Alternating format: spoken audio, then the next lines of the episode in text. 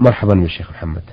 حياكم الله ومرحبا بك. آه هذه رسالة وردتنا من المرسل حماد حمدي الفارس أو الفارسي من قرية كلية ضواحي رابغ، يقول فيها: بعدما رميت العقبة حلقت، ثم ذهبت إلى مكان الاستراحة في منى، ثم قمت بذبح الهدي، ثم قال لي بعض الناس: لا يجوز أن تحلق قبل أن تذبح، وأنا لا أعلم ذلك، فهل جائز أم علي شيء في ذلك؟ أفتوني جزاكم الله عني خيرا. الحمد لله رب العالمين، والصلاة والسلام على نبينا محمد وعلى آله وأصحابه أجمعين. حلقك قبل النحر لا بأس به ولا حرج فيه، وليس عليك في ذلك فدية، لأن النبي صلى الله عليه وسلم سئل عن مثل ذلك أو عنه فقال: لا حرج. فالحاج يوم العيد يفعل الأنساك التالية: يرمي جمرة العقبة، ثم ينحر هديه، ثم يحلق رأسه، ثم يطوف ويسعى. هذه ترتب على هذا النحو. نعم. ويبدأ بها أولا فأولا على سبيل الاستحباب والأفضلية، فإن قدم بعضها على بعض فإنه لا حرج عليه، لأن النبي صلى الله عليه وسلم ما سئل عن شيء يومئذ قدم ولا أخر إلا قال: افعل ولا حرج. نعم. آه أيضا يقول: قدمنا لحج للحج ولما دخلنا السعي وجدنا الزحام ولم نستطع إكماله إلا شوطا واحدا، ثم خرجنا خوفا على أنفسنا وأطفالنا الذين معنا، وبعد مضي ساعة تقريبا صعدنا إلى الدور الثاني وأكملنا السعي مبتدئين من الشوط الثاني، فهل يجوز هذا أم لا؟ نرجو, من ف... نرجو منكم إفتاءنا. الأفضل لو أعدتم الشوط الأول حتى يكو... تكون الأشواط متوالية، ولكن الأمر قد وقع وفات. نعم. فليس عليكم شيء، إنما لو وقع مثل هذا الأمر فإن إعادة الأشواط السابقة أولى وأحسن، خروجا من خلاف من يرى أن الموالاة في السعي شرط وليست بسنة. نعم. نعم. آه سؤاله الثالث يقول: نسمع من أغلب الناس يقولون: من طاف طواف الوداع لم يبت في حدود مكة نهائيا، وإن نام تلك الليلة في مكة لزمه طواف مرة أخرى بالبيت، فهل هذا صحيح أم لا؟ لأننا أحيانا نخرج في ذلك حيث نأتي متعبين ولم نستطع الخروج قبل أن نأخذ الراحة في مكة، وأن الطواف مرة أخرى يصعب علينا لوجود الزحام المتواجد من الحجاج، وشكرا لكم. طواف الوداع يجب أن يكون آخر أمور الإنسان، لأن النبي صلى الله عليه وسلم يقول: لا ينفر أحد حتى يكون آخر عهده بالبيت، ولأبي داود: حتى يكون آخر عهده الطواف بالبيت. وعلى هذا فأعد نفسك بأنك لا لا تخرج أو لا تطوف للوداع حتى تنتهي من جميع أمورك ثم تخرج مباشرة. نعم. لكن يسمح للإنسان بعد طواف الوداع أن يصلي الصلاة إذا كانت قد دخل وقتها، وأن يشتري حاجة في طريقه وهو ماشي. وأما كونه يبقى بمكة فإنه إن بقي يجب عليه إعادة طواف الوداع. وعلى هذا فلا حرج عليكم أن تخرجوا من حدود مكة المكرمة ثم تبيتون في الطريق وتستريحون ثم تستأنفون السير. نعم. نعم. آه من المستمع محمد آه حمد الله باتي أو باتي يقول فيها: آه هل يجوز إهداء الصلاة بعد صلاة الفرض إلى الوالد أو الوالدة المتوفى؟ الراجح عندنا أن ذلك جائز، وأنه يجوز للمرء أن يهدي ثواب الأعمال الصالحة غير الواجبة إلى من شاء من المسلمين، ولكن مع ذلك هو أمر لا ينبغي وليس بسنة، بمعنى أنه ليس مطلوب من المرء أن يفعل، فإن فعل فلا حرج عليه. والدعاء للوالدين أفضل من إهداء القرب إليهما، لأنه أي الدعاء أمر مشروع بالاتفاق ونافع باتفاق أهل العلم. وأما إهداء القرب فإنه موضع خلاف بين العلماء، و نشير وننصح إخواننا الذين يحبون أن ينفعوا والديهم أو غيرهم من المسلمين أن ينفعوهم بالدعاء لهم بالمغفرة والرحمة والرضوان، لأن ذلك أجدى وأنفع بإجماع المسلمين. من جمهورية مصر العربية وردتنا هذه الرسالة من عبد الغفور محمود الصعيدي، يقول: ما حكم تكرار العمرة عدة مرات إذا حج الإنسان إلى مكة المكرمة؟ تكرار العمرة عدة مرات إذا حج الإنسان إلى مكة من الأمور غير المشروعة، قال شيخ الإسلام رحمه الله: إن ذلك غير مشروع باتفاق المسلمين. وعلى هذا فلا ينبغي للإنسان أن يكرر العمرة أثناء وجوده في مكة في أيام الحج، بل إن السنة ألا يكرر حتى الطواف بالبيت، وإنما يطوف طواف النسك فقط، وهو الطواف أول ما يقدم، وطواف الإفاضة، وطواف الوداع، كما فعل ذلك رسول الله صلى الله عليه وسلم. ولا ريب أن خير ما يتمسك به المرء في عبادته ووصوله إلى رضوان الله سبحانه وتعالى هو ما جاء به محمد صلى الله عليه وسلم. نعم. نعم. آه وردتنا رسالة من العراق من المستمعة ألف لام، تقول في رسالتها: آه إني تلميذة في إعدادية للبنين، ومعي عدد قليل من الطلبة، وتعلمون أننا نختلط بهم ونتكلم معهم، فهل هذا حرام أم حلال؟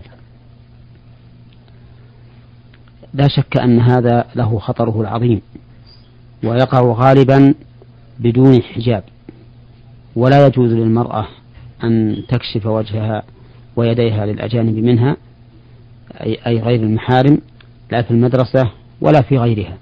ولهذا يجب على وزراء التعليم في الممالك الإسلامية يجب عليهم أن يجعلوا للبنين مدارس وللبنات مدارس حتى يحصل التمييز بين الجنسين.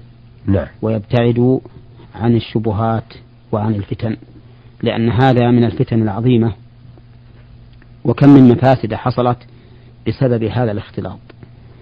فعليك أيها الأخت أن تحتشمي الاحتشام المشروع بالاحتجاب الكامل عن هؤلاء، وأن لا تجلسي إلى جنب الولد، وأن تكوني أنت وزميلاتك في جانب من الغرفة محتشمات، فبهذا يخف الضرر وتخف الفتنة. وإن كان الواجب على ولاة الأمور كما قلنا أن يجعلوا للذكور محلا وللإناث محلا. نعم. آه سؤالها الآخر تقول: ما هي الصفة الكاملة لحجاب المرأة؟ الصفة الكاملة لحجاب المرأة أن تغطي عن الرجال الأجانب الذين ليسوا من محارمها جميع بدنها. نعم. هذه هي الصفة الكاملة المتفق على أنها أبعد ما يكون عن الفتنة. وأما بالنسبة للمحارم منها فإنها تبرز للمحارم ما يظهر من منها عادة، مثل الكفين والقدمين وأطراف الساقين وأطراف الذراعين، وكذلك الرأس والوجه، لأن هذا مما جرت به العادة. نعم.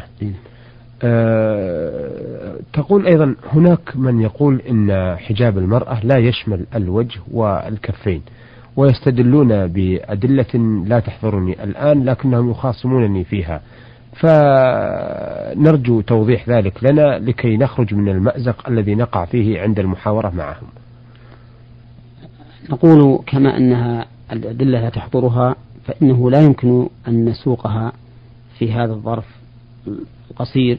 نعم. ولكننا نقول إن الأدلة على وجوب احتجاب المرأة في وجهها ويديها الأدلة كثيرة، منها قول الله تبارك وتعالى: ولا يبدين زينتهن إلا ما ظهر منها ولا يضربن بخمرهن على جيوبهن، ولا ومنها قوله تعالى: يا أيها النبي قل لأزواجك وبناتك ونساء المؤمنين يدنين عليهن من جلابيبهن ذلك أدنى أن يعرفن فلا يؤذين. ومنها أيضا أن النبي صلى الله عليه وسلم قال: إذا كان لإحداكن مكاتب وملك ما يؤدي كتابته فلتحتجب منه. ومنها أيضا حديث عائشة أنها كانت تقول: كنا نكشف وجوهنا, وجوهنا يعني في الإحرام، فإذا حاذونا أي الركبان أستلنا على وجوهنا وغطيناها. والأدلة كثيرة وقد صنفت في ذلك مصنفات متعددة. نعم. ومن أرادها فإنها ميسرة ولله الحمد. ومن أبرز من كتب فيها شيخ الإسلام ابن تيمية رحمه الله في في الفتاوي وفي تفسير سورة النور وفي غيرها. نعم. نعم.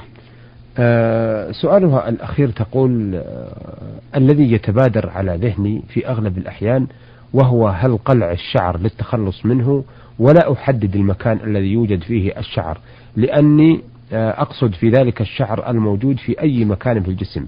أرجو أن تجيبوني على ذلك بالتفصيل. الشعور الموجودة في الجسم منها ما أمر الشرع بإزالته كشعر الإبطين وشعر العانة، فهذا حكمه واضح أنه يزال. ومنها ما نهى الشرع عن إزالته بطريق النتف وهو شعر الوجه، فإن ذلك من النمص الذي لعن النبي صلى الله عليه وسلم فاعله. ومنها من الشعور ما هو مسكوت عنه كشعر بقية الجسم، فإنه الأولى ألا يزال لأنه مما خلقه الله سبحانه وتعالى، والأصل فيما خلقه الله تعالى أن يبقى إلا أن يرد الإذن فيه أو الأمر بإزالته. هذا هو التقسيم الذي يتبين به الأمر. فصار إزالة الشعر على ثلاثة وجوه: منها ما هو محرم بل من كبائر الذنوب للعن الرسول صلى الله عليه وسلم الفاعل، وهو النمص أي نتف شعر الوجه كالحاجبين ونحوها. ومنها ما أمر بإزالته كالعانة والأبط.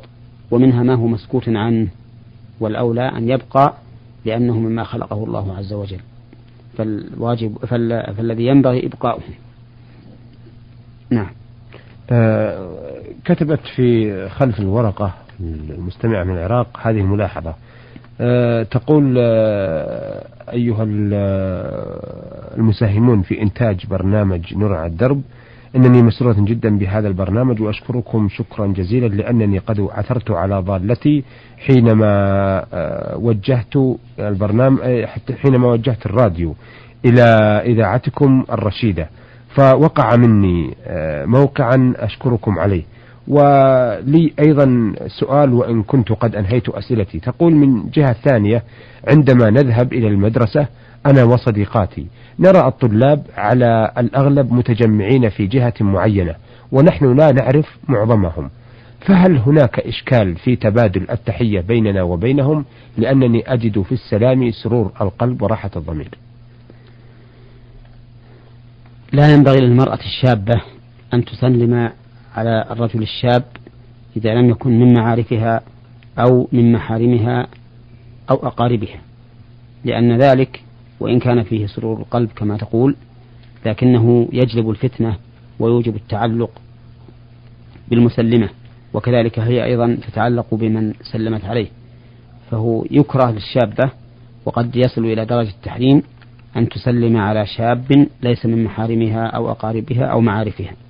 نعم. نعم.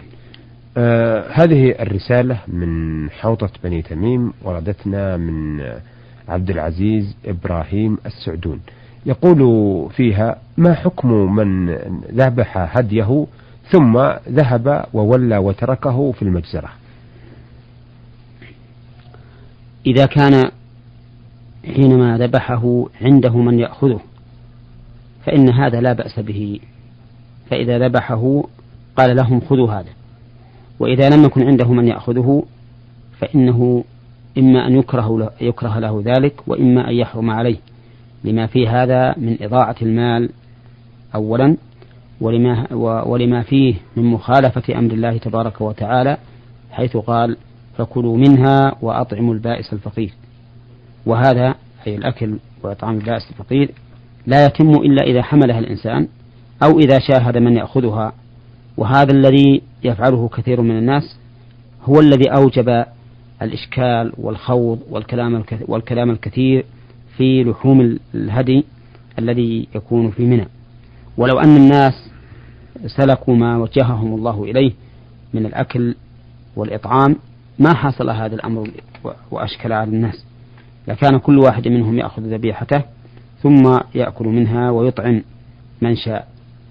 فعلى كل حال تركها هكذا بدون أن ينتفع بها أحد إما مكروه أو محرم، والأقرب عندي أنه محرم، لأنه في الحقيقة إضاعة للمال ومخالفة لأمر الله تبارك وتعالى بالأكل منها والإهداء وإطعام البائس الفقير.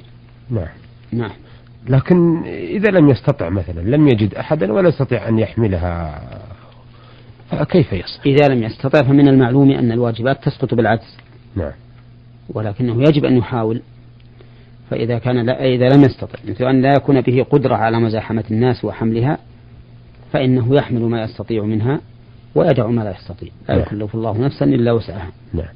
أثابكم الله أيها السادة. إلى هنا نأتي إلى نهاية لقائنا هذا الذي عرضنا فيه رسائل السادة حماد حمدي الفارسي من ضواحي رابغ، ومحمد حمد الله، وعبد العزيز محمود الصعيدي من جمهورية مصر العربية، والمرسلة ألف لام من الجمهورية العراقية، وأخيرا رسالة عبد العزيز إبراهيم السعدون من حوطة بني تميم.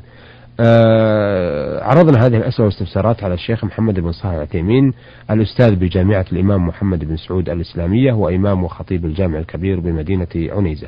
شكرا للشيخ محمد بن صالح العثيمين، وشكرا لكم أيها الأخوة، والسلام عليكم ورحمة الله وبركاته. نور على الدرب، برنامج يومي يجيب فيه أصحاب الفضيلة العلماء على أسئلة المستمعين الدينية والاجتماعية. البرنامج من تقديم وتنفيذ سليمان محمد الشبانة.